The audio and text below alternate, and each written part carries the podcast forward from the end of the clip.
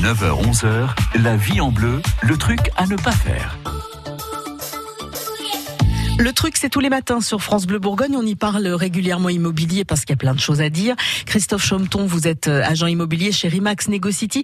On ne doit pas oublier d'entretenir son appartement quand on est locataire.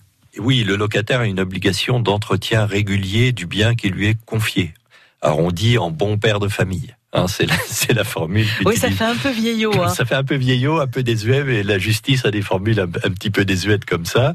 Ça veut dire quoi? Ça veut dire que tout l'entretien courant que, que vous avez à faire euh, incombe au locataire. Par exemple, tourne la pelouse.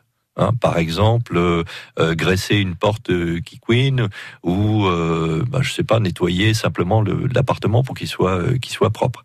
donc tout ça, ça incombe remplacer une vitre qui est cassée. voilà, ce sont des, des ce qu'on appelle des menus travaux.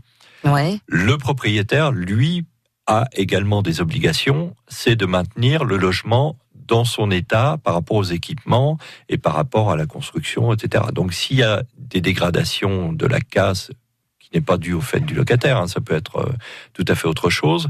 Euh, les travaux de cette euh, plus importance seront à la charge du propriétaire. Quand il y a un souci d'étanchéité, par exemple? Alors ça, c'est à la charge du propriétaire. Ouais. Il, il doit, il doit fournir le clos, le couvert à son, à son locataire. Et donc, c'est vraiment à la charge du propriétaire. Des radiateurs qui ne fonctionnent plus, c'est-à-dire qu'on ne peut pas fermer, par exemple. Par exemple, c'est bah, effectivement euh, le, le, le, propriétaire qui doit fournir un équipement de chauffage qui fonctionne. La chaudière euh, est en panne, euh, c'est le propriétaire qui doit la faire réparer.